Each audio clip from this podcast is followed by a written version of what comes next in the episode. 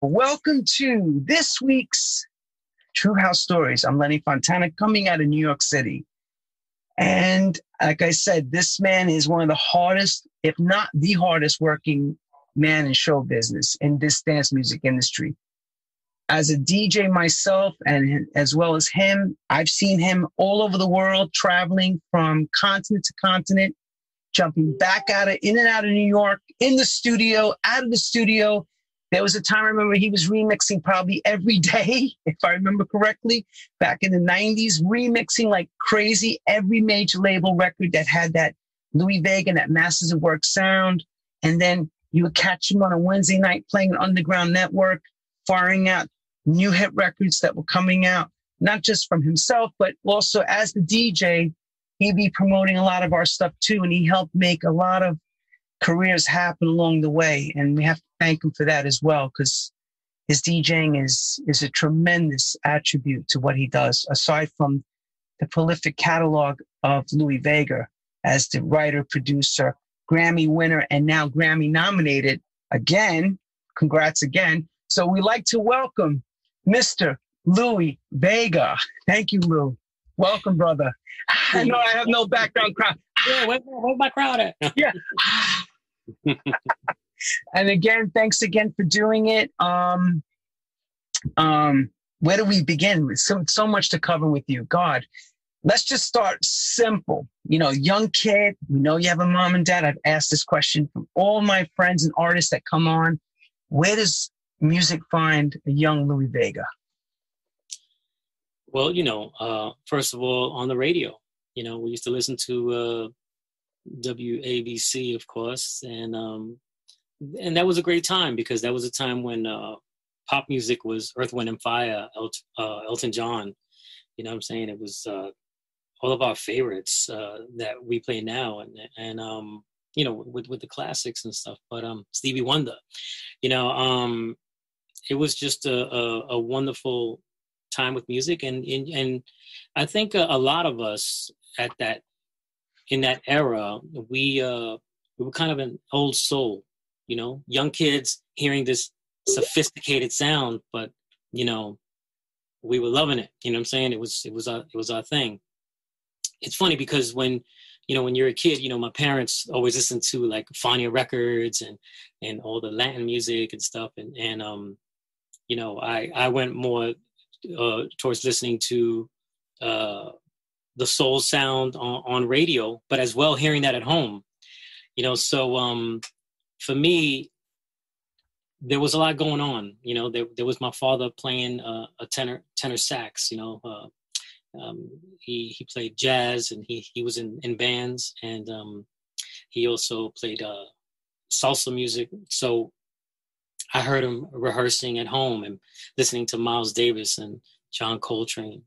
You know, Charlie Parker. I mean, you know, those were his favorites. And, um, you know, uh, at the same time, my sisters were uh, disco queens, you know what I'm saying? But at that time, you're talking early 70s, you know, my o- older sister, uh, one of my older sisters, Myrna, uh, I mean, she went to the loft in like 71, I believe it was. So, you know, she's been in the scene for many years and bringing home that music. And as well, after her, Edna, uh, who's my other sister, who's a little younger than Myrna, uh, she went to the Paradise Garage and and and the Loft as well, and all these places. So all that music was, you know, running through my ears when I was a kid, just you know, six, seven, eight years old, and um, you know, it was just uh, about running down to that record store two blocks away because I'm from the Bronx. You know, um, lived on Stratford Avenue and um, on Westchester Avenue, which was like a block away, two blocks from my grandmother's house and one block from my mom's house.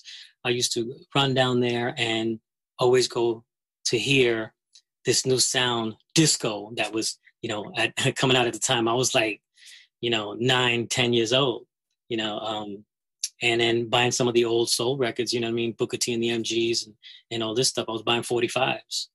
So uh, I wasn't DJing, obviously, at that age, but I was uh, into music already and, and starting to buy it, you know? Then it wasn't until I met um, a friend of mine that lived on the same block.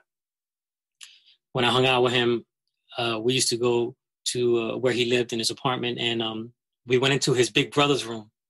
Yeah, and the big brother he had the turntables, he had the GLI 9000. He had the break. Oh, wow. Okay. You know, he had the break beats, and we were like, "Wow, what is this? This is great."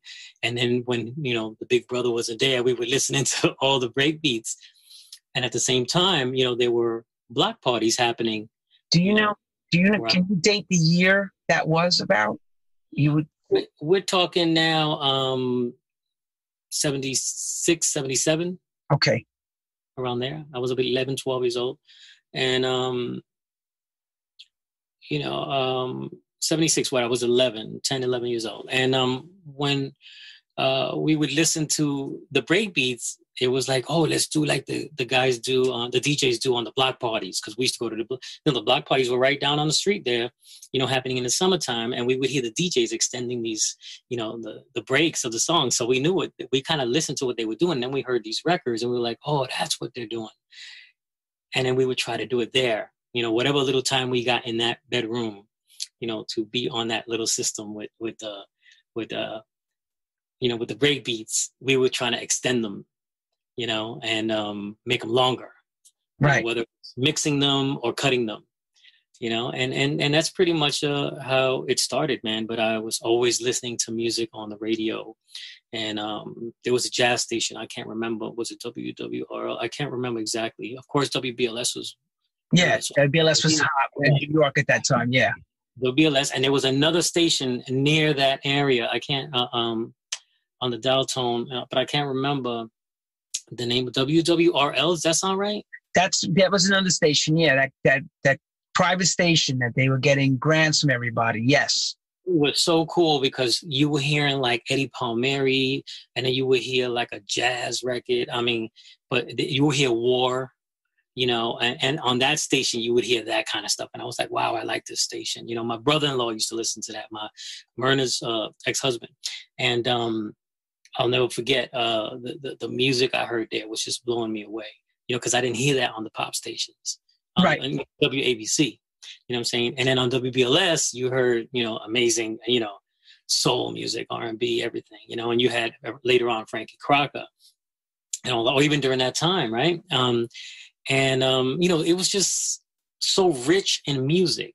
You know, and as a kid, even at I mean, we were so lucky to experience that music at such a young age, you know, um, because I think that had a lot to do with who we are today. You know? Oh, 100%. 100%. I think a lot of us chase that dream in our heads still. We're still chasing that dream like what we remember what we heard when we were kids. You, you know, know well, well, well, I think that we try to keep that spirit alive. I definitely do when I make music. I try to keep that spirit alive. And for me, it's all about if uh, the music touches you, you know, you you get chills when you hear it, and it does something like that to you. When it does something like that to me in, in a studio, and then I take it to a club and play it, and it does something like that to the people, uh, it, it really uh, is an emotional thing for me, you know. And I try to keep that spirit of what I grew up with within my music today, whether it's you know just a bare track or or a full on production. So, for people who don't know, do you have formal musical training? Well, you know, my father being a musician, um, of course, he's like, uh, "I want you to take piano lessons." I'm like, "Okay," and then um, okay, right, okay.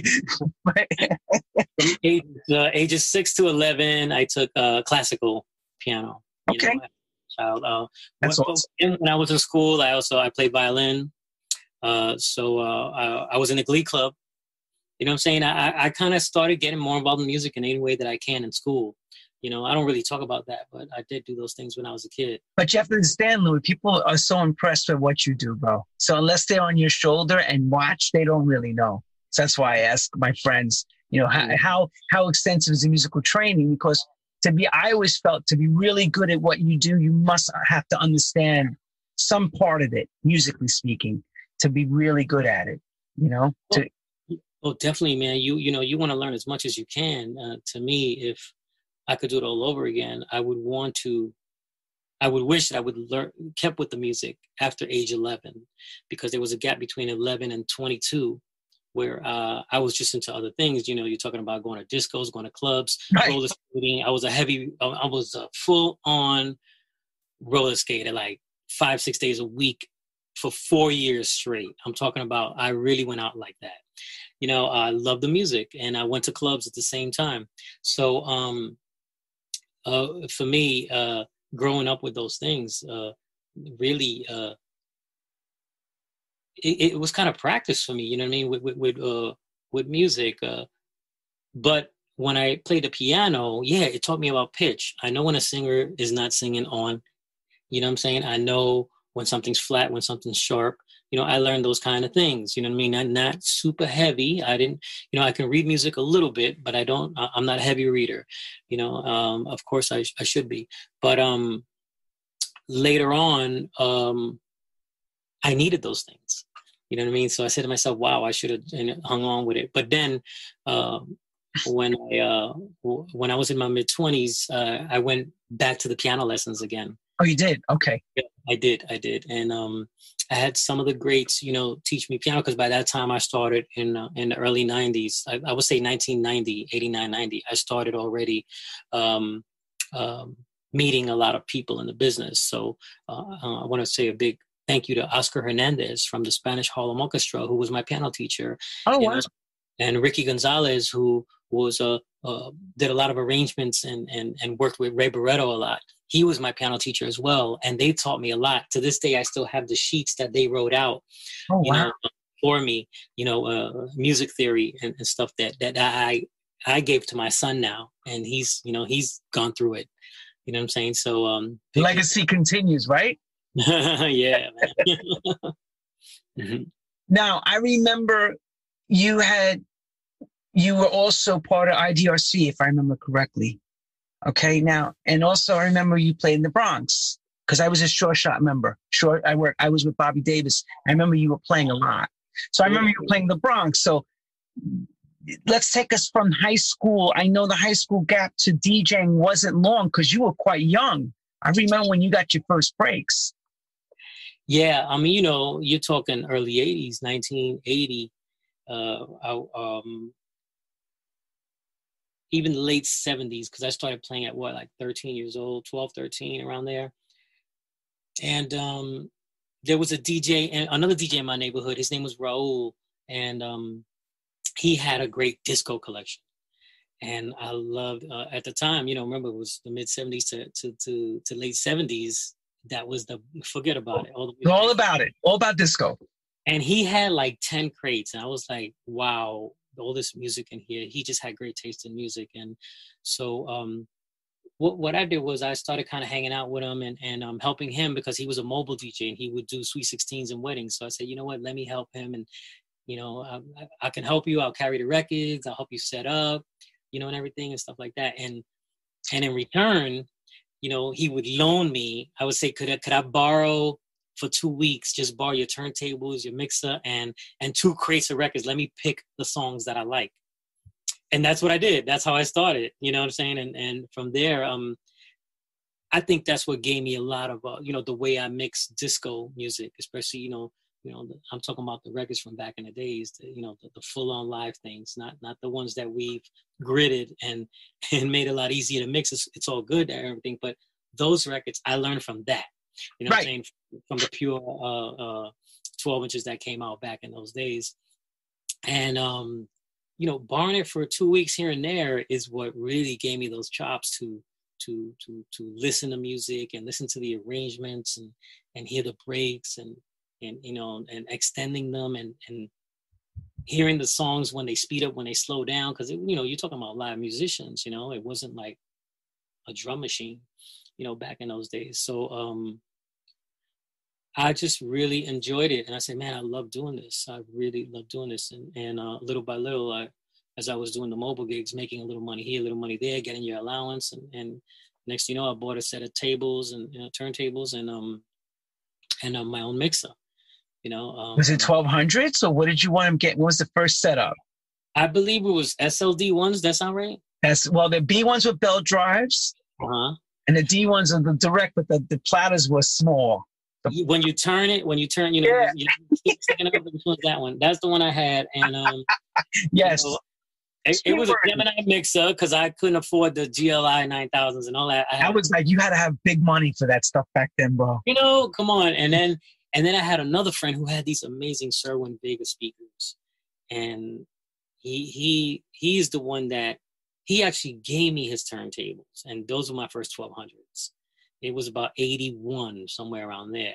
And I had these uh, this big Cerwin Vega. It was so dope. It had like an 18 inch woofer and a mid range and a tweeter, and or two tweeters. And um, I used that to play music in the early 80s and um, just to mix every single day you know that i could you know um, and um, that, that's it from there uh, you know started doing those parties with, with, with, some friends of mine in the neighborhood. Uh, one of them was uh, john gungi rivera. He is oh yeah john gungi another legendary. Yeah he um we started together a long time ago and we were doing these parties at the ymca and uh, we were bringing like 1100 people you know and we're like wow. And but at that time i was already doing high school parties you know at stevenson high school in the bronx. Gotcha and um and and some other high schools and and some sweet 16s and it's crazy because those kids that were in those parties they were started to follow me wherever i played. If I was doing another party somewhere else, those kids from that YMCA or from that YMCA party or from those from the Stevenson High School parties or from some of those Sweet 16s would go to these places and we say, man, we we got to start, you know, let's let's do some more parties like this, you know, and um, you know, as I started doing um, more and more parties, the people it was growing. You know, you're talking about the Bronx and word of mouth.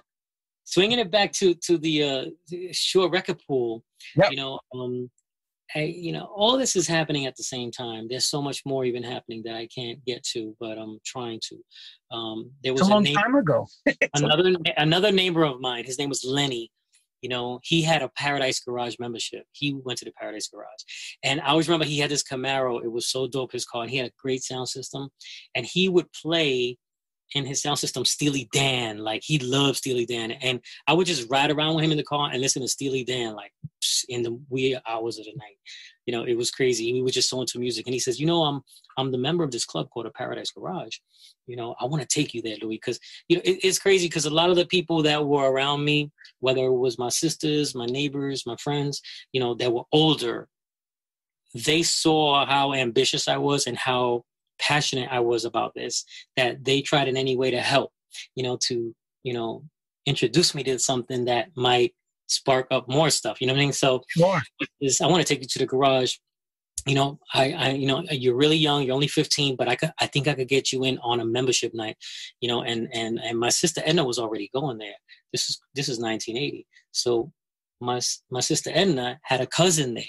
You know, you know, um, uh, who worked at the garage, you know, um, and um, we got in. They got me in. I was like this little kid. Imagine if I'm, you know, little Louie. Same with me. At that 15 years old, I'm like some. I look like I was 12. You know what I'm saying? When I was 15. you know, so but I got in. I was like, wow, with them. You know, and um, you know, uh, the same guy Lenny introduced me to Bobby Shaw from Shaw Record Pool and and Bobby Shaw was nice enough to give me records, you know, some of the, a lot of those promos, you know, because I was starting it at that time, so I had a lot of friends. I had another friend who his brother owned a record pool on Castle Hill. Uh, what's it called? On, on VIP Al Pizarro? not VIP. The other one. Um, I'm trying to remember. I don't remember all the. I knew Al Pizarro too. I knew Al Pizarro too. I know you do. I know this is all the old names. I, I don't I don't remember the other guy in the Bronx. Hernandez. Hernandez is the last name. Lem? No, Lem worked with you at IDRC. No, not Lem, not Lem. That's way oh. later.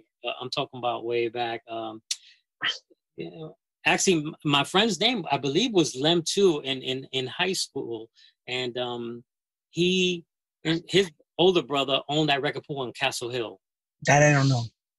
Okay, well, um, in that record pool, he, he his brother gave him his younger brother a ton of records, who was my friend, and he gave me records that I still have today. I'm talking about early, was about early 80s. We're talking about, you know, Denroy Morgan. Right. We're talking about um, Land of Hunger, like all those records that came out at that time, you know, um, situation, you know, all that stuff. And, and he, you know, a lot of, like I said, a lot of people were helping me out because they saw I was really into it, and I didn't have money like that to be dropping the ball. Bro, you had the eye of the tiger. I remember when I first met you, man. You had the eye. You had that. Still have it, but back then it was a different eye. It was a different world back then. We were all hunger, hungry to get that chance. So go ahead, take us in that Bronx role. Keep going. Right, so, you know, we're That's, doing. tough. That's tough. Then you gotta give it to us. You gotta let teach. Go ahead. well, we're doing it in the Bronx. You know, a lot of my friends, you know, like I said, Lenny uh, introduced me to to to Bobby Shore. You had my friend from high school introducing me to his big brother who had uh, the record in Castle Hill, and um, you know, uh, just kept on putting together parties and doing things, and eventually. Um, I did a few parties with Gungi. We did, we did a handful of parties together, and then I, I went and uh, tried to do this party at a, a club in on street called Zerega in the Bronx, and that club was the only club in the Bronx that had a Richard Long sound system. It had a Richard Long sound system, but the club was closed because it was that thing when disco, you know, the whole thing with disco Yep. happened. So there was a little period when a lot of these clubs closed. They didn't they didn't make it through the business or whatever, and you know, it was just lying dormant there. And um, but the system was still there. So we went to meet the owner to see the place, and I was like, wow, this is a Richard Long system. We're talking 80, 83, 84 now, right? 84. So um, I couldn't believe that it was the same guy who made the system in the Paradise Garage. He made this like little spot up in the Bronx. I was like, no way. It's not and- possible. You say, right? You think Yeah. it's not possible. the speakers were there. I saw them. So then, um, and the, the, the I remember the, the, the crossover, everything. So anyway, so, um, I mean, I'm not sure if he went and built that there, but his signature was there, you Gotcha. know, and, and it sounded dope. So, um, anyway, I did, I did a party there in, uh, 84. And, uh, by that time I was already playing from disco to early's, uh, 80s electro to hip hop, you know, um, DOR, the new wave sound. I was playing That's all right. DOR, Dance. Oriented Rock, everyone. Yeah, right. Remember that? Dance. I told. See now he knows. DOR, Dance Oriented Rock. You had to play it in those days. That was what the Clash, all those records fit in that. But we loved it. We loved it, man. It was great right. music. It was great music. So and it still is. So, you know, uh, did this party and um, my sister, uh, who I said went to the loft back in '71, she had a hair shop. She's a, a um, um, Beautician. a beautician. Okay. So um, she owned a place up in uh, near Holy Cross, which is on Soundview uh, in the Bronx. Uh, so we used their place to sell tickets to the event that we were doing in Zerega Avenue. So that was like the base for people to buy tickets. Uh, you know, there was no internet, there was nothing like that. You know, you promote with flyers and you say tickets available here, and they got to go there to buy it. right. Next, thing you know, we sold about what uh, seven, eight hundred tickets to this. So you're running like Ticketron out of your sister's spot, Just a few parties. like a Yeah. Ticketron. He's like, yo, go to my, my sister's spot and get the tickets over there. Got you. That was it. Like 84, man. Two So- In those days, was one area code two one two. They didn't have no seven one eight yet. It was two one two everywhere. right, right. Look at that. So, um, you know, uh, we did this party, and I said, you know what, I got to get an artist to uh, perform. Uh, and at that time, you know, uh, it was the early, very beginnings of of uh, Latin hip hop, freestyle, which is uh, music that kind of was born in around that time, 84, 85. Um, and there was one song called "Please Don't Go." It was on Fever Records and it was uh, written and produced by Andy Panda. Fred McFarlane played on it. He played piano Right. on it. And uh, Niobe was the lead singer, and um, the owner of the label, Fever Records, is Sal Abbatiello. So I was able to book Niobe to perform there. And when I did, Sal Abbatiello saw this place and he saw these kids. It was packed, you know, 70, 100 kids. And he says, We got to get this kid, man, to play in our club you know, and I didn't know he was opening up a club. And then he said, "Hey, I'm opening up. You know, I have this club that I'm just just opened, or it was opening, or something like that, or um, and I'm looking for DJs, and I think we would be great for it." I said, "Okay," and then um, from there, I went to go see the club, and um, I started playing on Friday nights. Okay. I started playing on Friday nights, all those kids, because we was, you know, we, you know, we was hungry out there promoting, letting kids know, yo, we're gonna be here, and remember these are the same kids that were in the high schools and the Sweet 16s in right. the early 80s. They were a little bit older now. They, you know, got their little style going on. Jobs. Dancing, Jobs. their thing, that, you know what I'm saying? You know, and um, they just flew down to the Devil's Nest, and it, it, that's the name of the club. It's called the Devil's Nest. So we're talking '85 now, and club opened up to a whirlwind of people. There was already people going there, but when I went there, this other group of people went there. That it was really uh, packed out the spot, and um, you know, um, at the same time, and, and when I met Andy Panda, and and, and Sal Abbatiello. It was Andy Panda who introduced me to the Latin Rascals. You know, um, because uh, they were. Can you tell? Can you tell the people who's the Latin Rascals the names of the guys so they know? Because yes. yes, Andy Panda is a songwriter and producer who who produced probably the earliest Latin hip hop freestyle record. Latin hip hop and freestyle was a movement of music uh, that came from the Bronx it was, you know, um, and the boroughs too, Brooklyn, everywhere. But you know, Queens. I was playing at the club that introduced that music to everyone. Put it that way. I was in this club, you know, because Niobe was there. She did one of the early ones. You had Lisa Lisa and Cult Jam, What I Want About Take You Home. You had the early 80s sound, the whole Shannon and electro uh, sound that Jellybean was playing. You know, um, so there's a new crew of kids that are making music, and then you had the Latin Rascals who were amazing DJs on the radio. They were doing these edits, and you know they came up with a with a with a style of editing that was so incredible and creative. It was not easy to do that. Not everybody could do that. There was a handful of guys that would do that, you know, at that time. You know, but the Latin Rascals were one of the pioneers of it of, of the kind of mixes they used to do on the radio. You know, they used to spend hours and hours editing, but when you hear the way they edited, it was it was art. You know, so well put. I met um, the Latin Rascals uh, through Andy Panda, and when we all got together, we were like, oh, they, they started. They were like, oh, we're making this music. We're gonna record these artists. You know, we have uh, Andy Panda and Sal had a group called the Cover Girls. You know, uh, Latin were like, we're producing this new group called TKA. You know what I'm saying? Um, and you know, for me, it was like, oh my, I met these legends. It was like, you know, the Latin Rascals. Damn, you know, I used to love their mixes on the radio, and the, and and they were doing a lot of work with Arthur Baker at the time.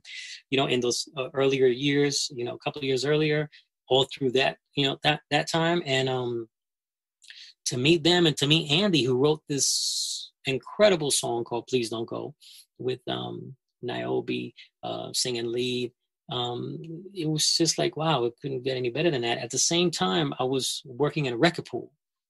It's called IDRC.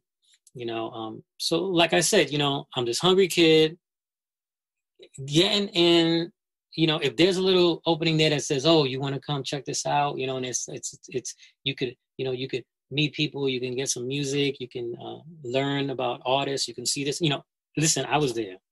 You know what I'm saying? Uh, and I didn't even mention Jellybean. And Jellybean had a lot to do with my early career too. You know what I'm saying? Because uh, we were gonna ask. I was gonna get to that in a minute because I was gonna ask about that later about okay, the. So we could get back to keep going, keep going. You're, you're so, doing really good. Yeah. So you know, um, well, okay, the, the the record pool. Um, there were these break dancers that I knew, and um, and and and they were working with the record pool because the record pool uh, IDRC they used to do these uh, street jams like you know they used to uh, with Kiss along with the, ra- the radio station. One of the big stations for us at that time for New York City was you know Kiss FM 98.7 Kiss FM and um, Eddie Rivera who owned IDRC he used to do all of the uh, the the street the shows in on like black parties kind of. Right. they were live sessions with a lot of artists and stuff right? Yeah like he would bring this flatbed uh 18 wheeler flatbed and that was the stage. Yeah. boom on top of that you put all the speakers this huge wall of speakers wall of sound and then they would put the dj in front of the the uh the uh the the 18 wheeler flatbed thing right. stage. And then on the stage you had all the artists that performed. So um you know, I had met Eddie Eddie Rivera and the and the whole IDRC staff, Dennis Rivera and everybody through um, through uh, these breakdancers that brought me out there. They were, you know, uh, I got a shout out Marilyn, who I remember. Look at that, long time ago. She introduced me to uh, Eddie Rivera and the whole crew, and then from there, um, I became part of the staff. There was about 25, 30 people that would help to put these things together. These these street jams. Oh wow! And they were heavily promoted on the radio on Kiss because it was, uh, you know, it was they were all working together, you know. So Eddie Rivera would promote in the streets, and he would also, uh, you know, promote on uh, the station. Would do these commercials, and Eddie would put together the shows because he had these nights in the record pool, and everybody knows what record pool is, right? Well, I, am sure you've taught them by now what a record pool is. well, let's get them. Let's hear it from you, my friend. Go break it down. A record pool, you know, uh, there were DJs uh, who played in clubs, and the DJs that played in clubs, they would uh, pay a fee to this organization, and uh, it's called a record pool, and the record pool would get promos from major labels, and independent labels everywhere, and you would pay this monthly fee, and you would get about, let's say, 30 records a month 30 40 records a month in a box you know but you have to do your feedback you, you know you, do, you know they would have these feedback sheets and these listening sessions. Actually eddie rivera he was popular for that because he do, did these monday night feedback sessions. That's right. Monday night. Yeah i remember that. Dope system and his big loft and he would just all the djs would come together. He had about 125 djs that's right. So so i was not only in the staff working uh, to put the shows together with, of course, the whole crew. I was, you know, uh, I, I was driving the artists. I was, I, will never forget. I picked up Fonda Rae. I wow. picked up um, Unlimited Touch, uh, the band. Um, some of the band members. No, uh, don't do me no favors. What what group is Anthony that? Malloy, Anthony uh, Temper, um, Anthony Malloy. And, um, goodness, uh, I was I, I, was driving around and and picking up the artists and bringing them to perform, and I was driving the band because I had a license, you know, of course at, at that time, and um, then during the day, I would work in the record pool to put all the records in the bins. Like you had what I have back here. You know, imagine having 125 of these. They were losing you, brother. Hang on, you. I think we lost. There you are. Okay, we. I think we lost where you. Hey, you, turn your mic back on. Your mic shut down. Asked from you. Okay. Let me let me pick it up from where we left lost you. You said you said I was the one who had the license and the keys. You would drive around the artist, and then it, it, we, yeah, I was the one who had a. I mean, I was one of the guys who had a, a, a driver's license, so I would pick up the artists, bring them to perform, and then bring them back. You know, I would also help to set up in the early mornings. So um, then during the week, I uh, I got a regular job at the record pool, and I was the one putting the records in for the DJs. So imagine having 125 of these things I have back here, you know, and everyone has a DJ's name, you know, and it's uh, 125 DJs that played in the tri-state area, clubs and mobile DJs, whatever. You know, these are DJs that were paying their monthly fees and doing their feedback and doing all that. So I worked in the record pool under Dennis Rivera, right, who, who uh, ran the record pool, and um, I would give the DJs their records. So I was meeting a lot of DJs, and it was so cool because, you know, I was already DJing, but I was meeting other DJs, and I was DJs that were doing things. And wow, it was like one of the DJs was in Mandrill, the group. Right. Um, oh, wow. And um, there was another one, uh, Don Welsh. Don Welsh was who I met later on in the years. You know, he was in the record pool too. That's you know right. Yeah, there was a lot of uh, uh, uh, amazing DJs that were in the pool, and um, but so I would pick them every week because they would come pick up their records. Louie, how important was it back in the day to be in a record pool? How important was that? Tell people that was like crazy, man. We were dying to get a record pool. Remember?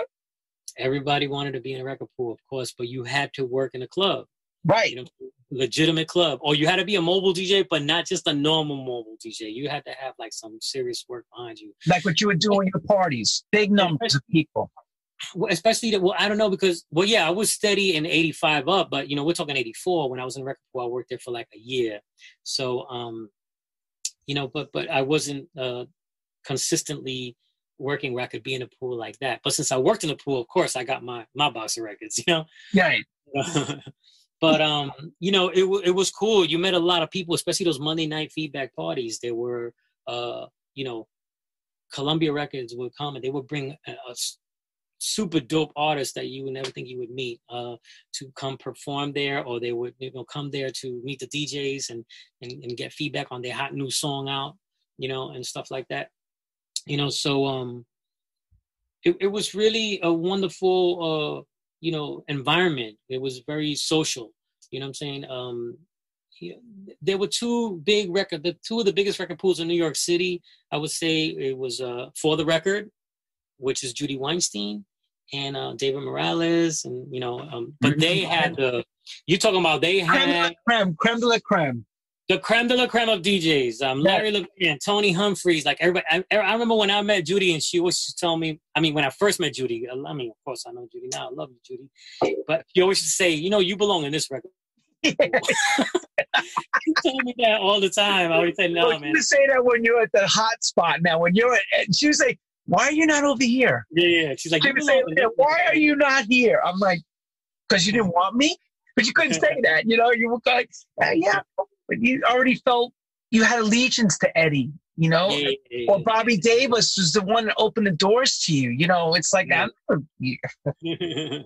no, no, but yo, yeah, she had the creme de la creme. It was uh, just watching, seeing the names that were on on her roster. It was a who's who of, of the dance music industry it's the whole industry was right there.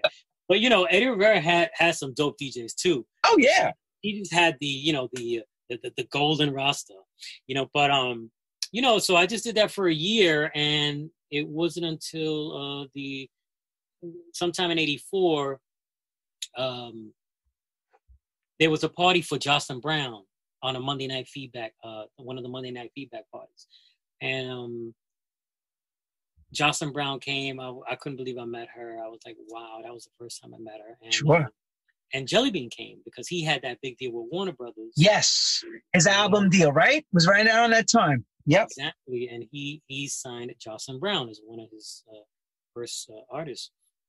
And um, when he came down, that's when he met me and said, "Hey, you know, I've been hearing a lot about you, man. You know, we're both from the Bronx, and um, you know, I heard you, you play great music and you're a great DJ. And I said, well, you know, and he goes, if you ever want to come into the studio and, you know, just sit in the back or whatever and just, you know, check it out. You have any questions or whatever, uh, let me know.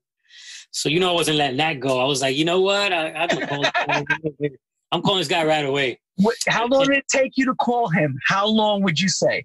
Well, first of all, I gotta I gotta uh, give it up to him because when he was it up in the Fun House, which is an incredible club uh, back mm-hmm. in the mm-hmm. '80s, I used to go in the early '80s there.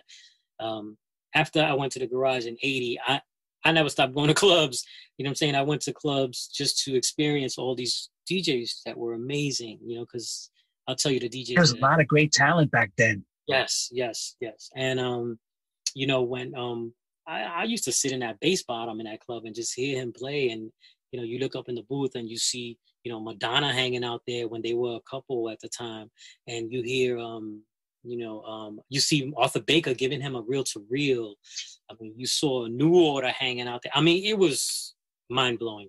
And then to to know that I met him later on, you know, uh, it, it, it was really. Uh, Were you starstruck by him at first? Did yeah, you that feeling, that feeling yeah. of being starstruck? Because that's how I felt with a lot of those guys when you first of met them. Of course, of course, man. Listen, you're buying somebody's music, um, right? You know what I'm saying? Uh, who who has made amazing music for, for, for so many years? You know, for a number of years, and um, you you're you're seeing them play in a club in a, in a dream club with an incredible sound system, um, and you know you're you're seeing them do their thing too. You know what I'm saying? And and um, for me to to meet him in person and to see that he was giving me a little props, a little bit of props for what I was doing at the time was cool. And then to invite me to his place of work, you know what I'm saying, and, and, and where he creates, you know, so I was like, wow. So, you know, um, you go running. Where's this and what what was going on? Break us down. Bring us right into that session. Who, what, when, where? Man, man, listen, um, well, you know, the thing is that right after that party, when we had met, we started hanging out and talking a lot. And then he took me under his wing at that time. So he introduced me to a lot of people. You know, at the same time, I'm working with the Latin Rascals. We're making music. It's we, we, you know we're in '85 right now.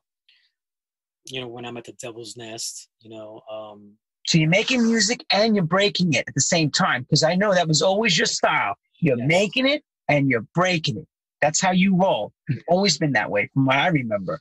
Yeah, and I think you know the thing is that there's an art to you know um, when you're breaking a record. You know, first of all, every DJ has their own style. You know, every DJ has their own thing and how they you know um, get people into music. Because in those days we used to get people into it. You know, because there could be records that would clear the floor when you were played in the beginning, but once the way you play it and how you know you how um, you present it, you know, within your set, and and then you, and then you play it again later on, and then you play. By that third time, they're singing that hook, then you know you've done something right.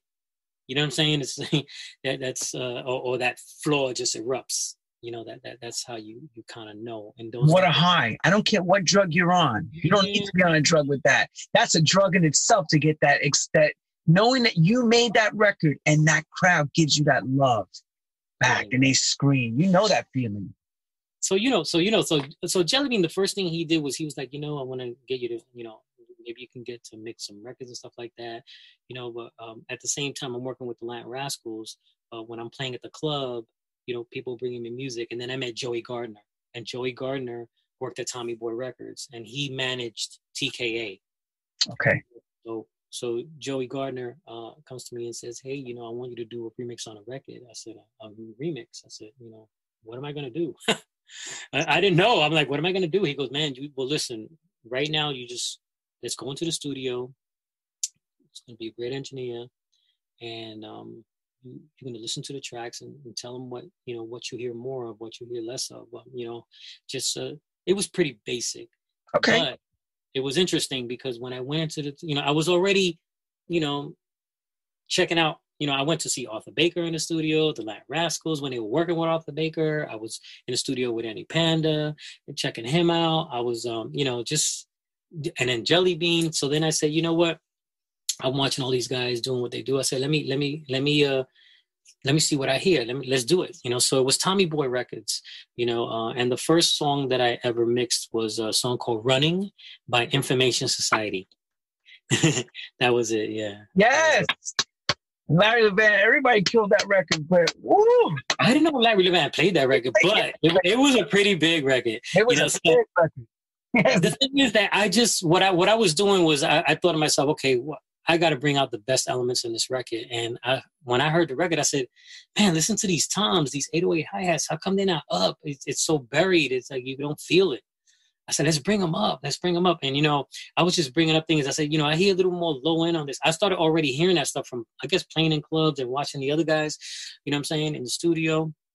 Um, pretty much bringing up what I wanted to hear, and of course, I knew about arrangement that was my thing, you know. So because of playing music and right. musical background, so um, the, but the engineer, let's give it up to Eric Calvi. I mean, you know, you're talking about. Oh yeah, dope. Oh yeah, engineers. Yeah, I mean, he he was the engineer on running, so I couldn't go wrong. I had the right engineer right there. You know. Were you nervous? I mean, were you nervous walking into that first session, controlling the helm? Seriously. Well, you know, I, I did. I wasn't nervous because I went to. It was in Tom Silverman's ho- apartment, and it was in the '90s in uh, New York City. Right. I'm talking about '90s, the streets. So. Right. No, because that's the '80s. That record. I know. I was gonna say. Yeah. No, no, no. It's uh, in the in the '90s, 96th Street, 97th Street, whatever, somewhere around there. I mean, I can say it now because he don't definitely don't live there no more. but but um, it was a high riser, and yep. um, you know, I went into the studio. He had a really wonderful studio in his house because by that time he already put out Planet Rock, Force MDs. I mean, he had. Oh hits. yeah, yeah, huge crazy. Yeah, huge. We're about eighty five. You know, when I went in. So um, when I went uh to mix the records, you know, did my thing there with Joey Gardner, of course. He was there too. We were together, and and Eric Calvi, the uh, engineer. Um, so I wasn't that nervous. It was really comfortable, and Tom Silverman was really welcoming. He was really nice when you know when I came in and stuff, and you know uh, everybody was really down to earth and humble. So you know I was humbled by all that. You know, but I gotta say, but um, when we finished the, the, the record and and you know uh, the group had this like sort of like a sample live feel, all these sounds going in and out. And it was Paul Robb, genius, Paul Robb, uh, producer who produced Information Society and Noel and all these other groups. Um, you know, I, I, just brought out those elements and and I said, you know what, man, we need some dope edits. I got to go to my boys, the Latin Rascals, and that's when I uh, uh, I called up the the fellas and and uh, I mean uh, Albert um, Cabrera and um, Tony Moran and and um, I sat with them through hours. You know, I'm talking about a whole night to the next day and then the next day to next, you know, just to do these edits for this record. And it came out so awesome. And then it came time to play the record. And when I played it at the Devil's Nest, the place erupted, man. It was incredible, you know. Um, and then that's when we said, okay, well, you know, Sal said, we got to have this group here and we had information society perform live there and there was lines i'm talking about in the bronx around the block you know both sides and on the roof of the club like people were just wanting to get in. It was like andy patton and sal were like fighting the crowd off like please you know whatever you know with, with their security. It was just crazy and i'm in there downstairs playing. It was it was a low level club. Right. You know but um you know um even when the group came, they were like, "We're going to the Bronx." Oh my goodness, they were from uh, what Minneapolis? I think they're from Minneapolis. Yeah, Midwest. I remember. And um, you know, they were blown away by. Well, because in the beginning, those days when you said the Bronx, bro, everybody thought it was bad, like really bad. That you know, they're not thinking, you know, like now. Things were different back then. The neighborhoods were rough. Some of the neighborhoods you went into. Oh no, they were rough. Yeah, the neighborhood definitely was definitely rough. Where the Devil's. I remember how rough that area was. Rough at night. Yeah, yeah, it was. It was, it was rough. So I can understand these these white cats coming in from Minneapolis going, going to boogie down Bronx. They're thinking South Bronx. They've been watching those films with the buildings burning. Yeah, yeah, yeah. You know, they're not thinking, oh, it's gonna be we're gonna be safe. Don't worry. You know, everything's gonna be cool.